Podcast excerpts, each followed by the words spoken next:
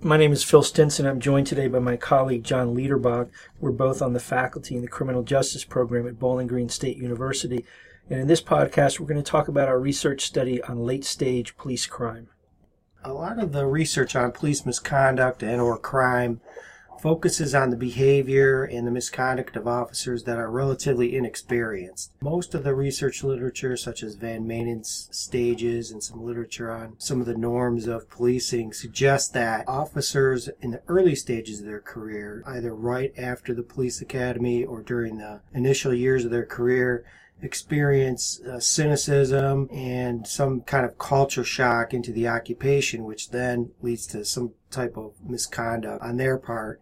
And so we were interested in looking at the misconduct over the entire course of the career, especially with an emphasis on some of the misconduct that might happen after the early stages of the career, and to see if there is indeed a stable curve here where most of the police misconduct occurs in the first year or two or three or four years, and then declines pretty steadily thereafter. So we wanted to focus, or at least do a study on what we termed late-stage police crime for those reasons.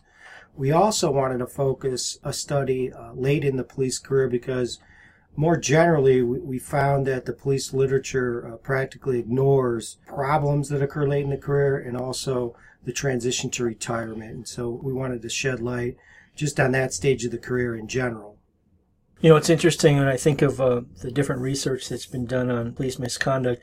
There's uh, really two studies that come to mind other than, than our own work, and, and that's uh, first Fife and Kane. And Fife and Kane looked at career-ending misconduct. So they were looking at really the career from beginning to end of police officers in the New York Police Department.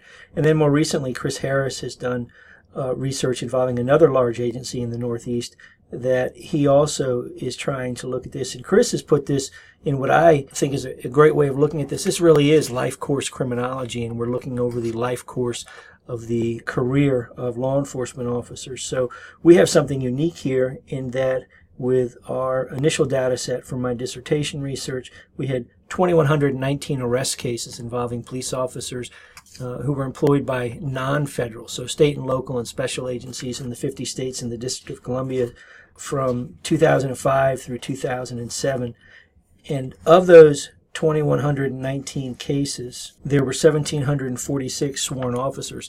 So a number of the officers had multiple arrest cases, and that would account for the difference in the numbers. And those officers were employed by one thousand forty-seven state and local agencies all across the country, all fifty states and the District of Columbia. And when we looked at years of service, in other words, how long they had been employed as sworn law enforcement officers, we have data on over half those cases, one thousand four hundred thirty-four cases, we have data as to years of service at time of arrest.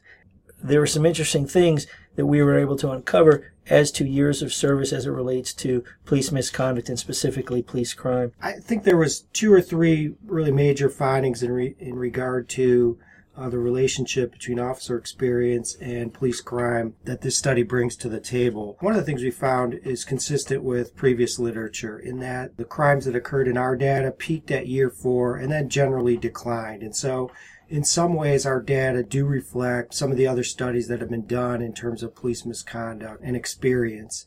The thing that we found that distinguishes this study in a lot of ways is that although police crime declined over time, it wasn't a steady decline. There were spikes in police crime later on in the career, specifically at years nine, ten, fourteen, and eighteen. And so what we are doing here is questioning the stability of the experienced police crime curve. We know that most of the police crime does occur indeed in the, in the first, say, five years. But what we're saying, or what our data, what we found in our data is that it doesn't decline steadily and that there are spikes in police crime later in the career.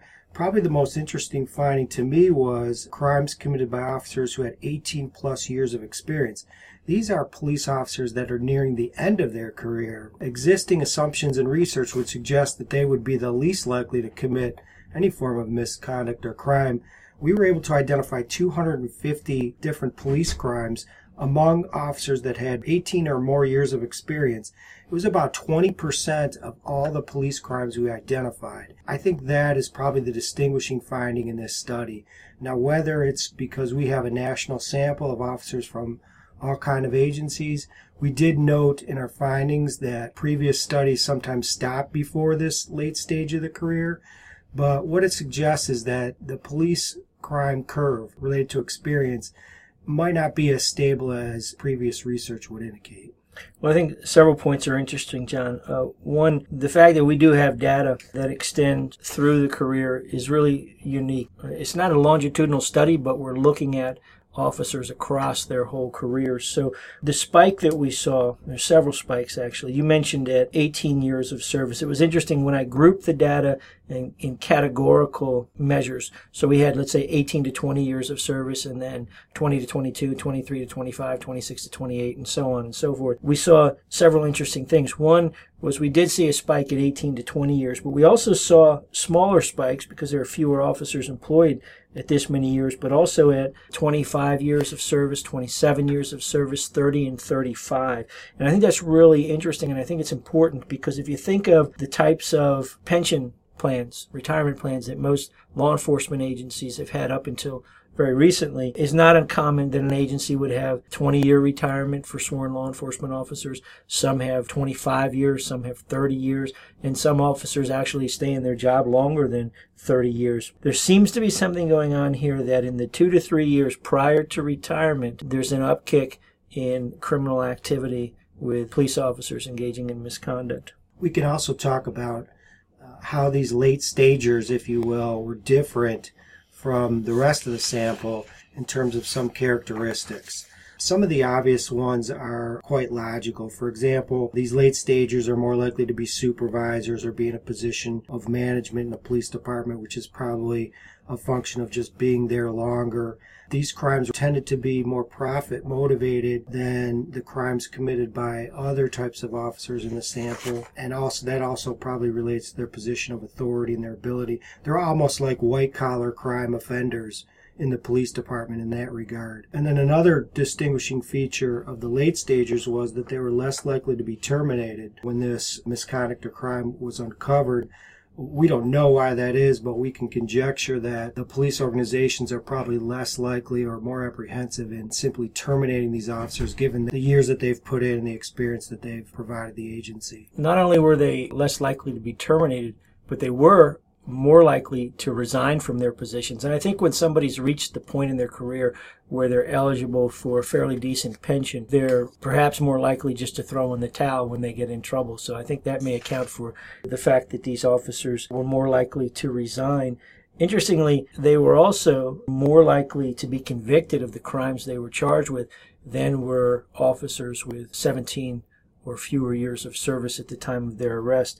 A few other uh, findings that I think are interesting and worth noting that you didn't mention yet. The late stage arrests, the officers with eighteen or more years of service, were less likely to be female officers. And I think that too is logical, and it's consistent with other research that would suggest that, first of all, there aren't that many uh, female police officers, uh, ten to fifteen percent in many agencies compared to the vast majority of the officers who are male. And it's not uncommon that women in general in the workforce would come and go out of the workforce during child rearing years. You mentioned that they were more likely to be administrators, supervisors, and managers. It's interesting that they were also more likely to be employed by a law enforcement agency that was located in the northeastern part of the United States or the western part of the United States. And I have absolutely no idea why. If there's something about those agencies that tend to favor longer careers, I, I just don't know. One of the notes that we had discussed in the article about the fact that the late stagers were more likely to be convicted might suggest some analogies to the white-collar crime literature. Again, the late stagers were more likely to be administrators or people uh, in position of power in the agency,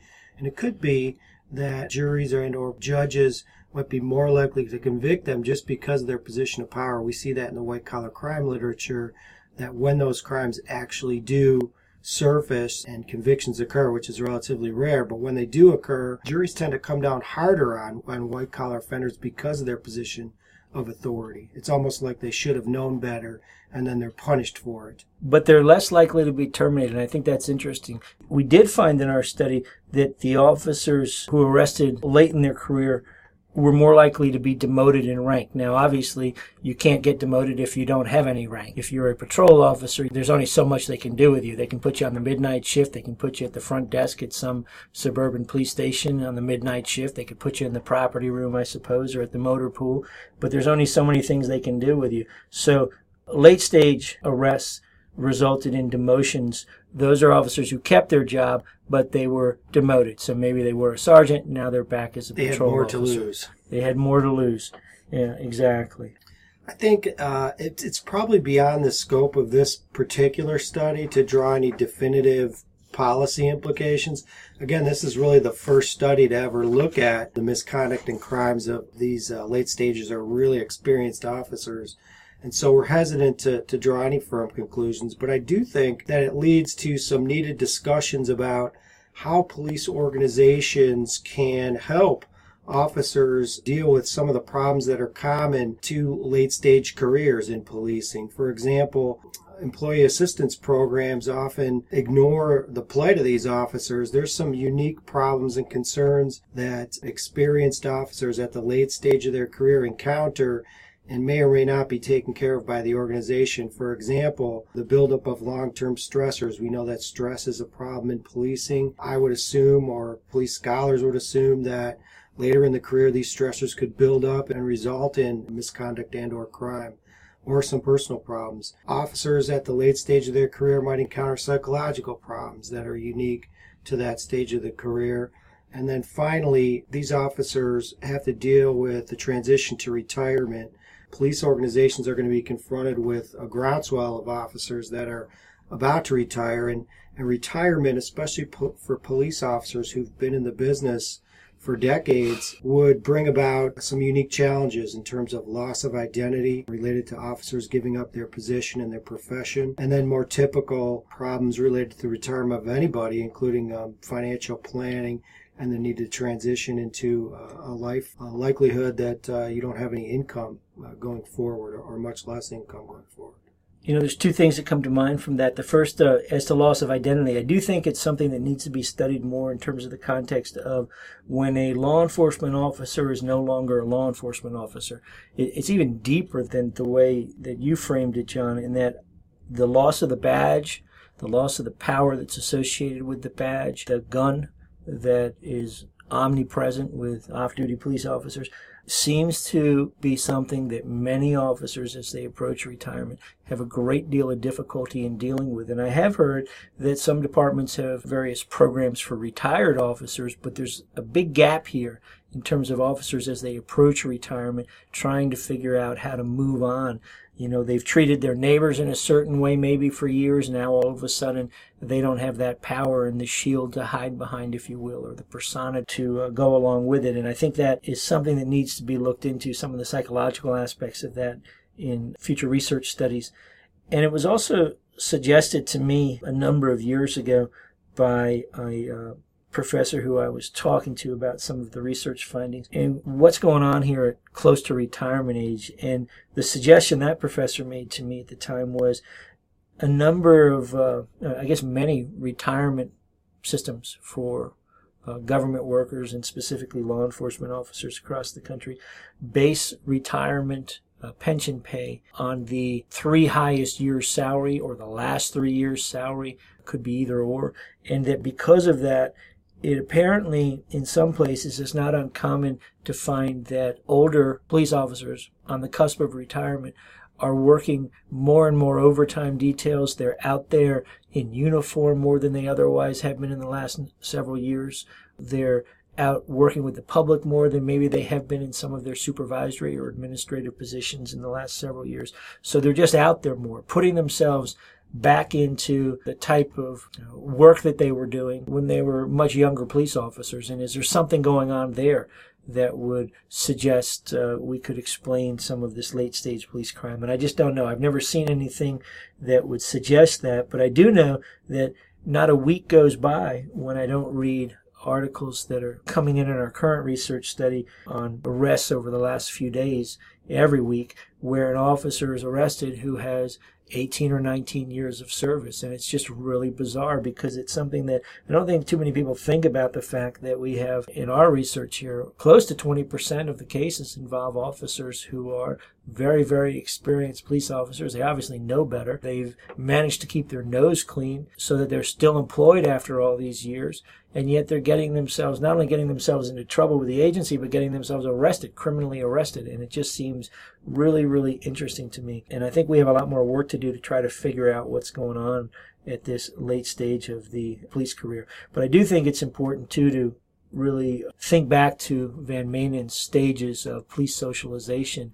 And I'm not so sure that the socialization of a police officer ends with that fourth year or so, where an officer just decides, well, four, five, six years into it, I'm just going to settle down and write it out now and do my job and make it to retirement. There's something else going on here, and there's enough of these cases that I don't think it's a fluke. I don't think this is just a preliminary finding that we're not going to see when we look at more data, because everything suggests to me when we run the statistical analyses with our subsequent years of data that we're working with now, uh, we're going to see the same thing. We're going to see yeah, the same I, patterns. I think you're right to focus both on the transition to retirement, because I think police organizations do help officers after they retire, but it's this, our data speaks to this transition and the difficulties uh, leading up to retirement. But I also think your focus on uh, the loss of identity, uh, and I think people that have been police officers probably can uh, relate to that statement more than others. But, you know, Crank and some other research have, you know, rather eloquently described how police officers are unique in that they are, their identity is wrapped up in the profession and um, the ways of being a police officer, probably more than any other profession. And it's almost as if we we know that, but then we forget about it as these guys and girls approach retirement. And, and I think our data speaks to some of the problems related to that uh, dismissal. Well, in looking at instances where I've had friends and uh, you know, acquaintances who've retired in recent years from law enforcement positions, it really is striking that some of them don't seem to have any sort of plan B. They don't have a plan as to where they're going. Now, that's that's not the case with everybody. Some people are very ready for retirement, and they have a plan. They know exactly what they're going to do. I know a, uh, a gentleman who was a lieutenant with the Pennsylvania State Police, and he was so annoyed after years of being a supervisor and dealing with state troopers who just could not write very well, frankly, that he decided ultimately that what he wanted to do after retirement was become a high school English teacher. And he had a plan. He was he was ready to go. He had the degree to back it up, and he got a job doing exactly that. On the other hand, I've had friends who just didn't have any sort of plan. They never finished college. They maybe never went to college. They don't have a degree that might be required for some private sector work, even it's quasi-law enforcement, security-type work, but that might require, you know, an education level greater than they have, a formal education level, just not having a plan. I know when I was a police officer and I resigned my position, I had a plan. I was going to law school. But and I've had a plan at other stages in my life. There's always, you know, something that's going to happen next. If this doesn't work out, I'm going to go in that direction. But I just see that, that there seems to be such an identity that's so centered around being a police officer that once you don't have that status anymore, it's almost paralyzing for some of these guys. That pretty much summarizes our study on late-stage police crime, and I think that'll wrap it up for this episode of our podcast.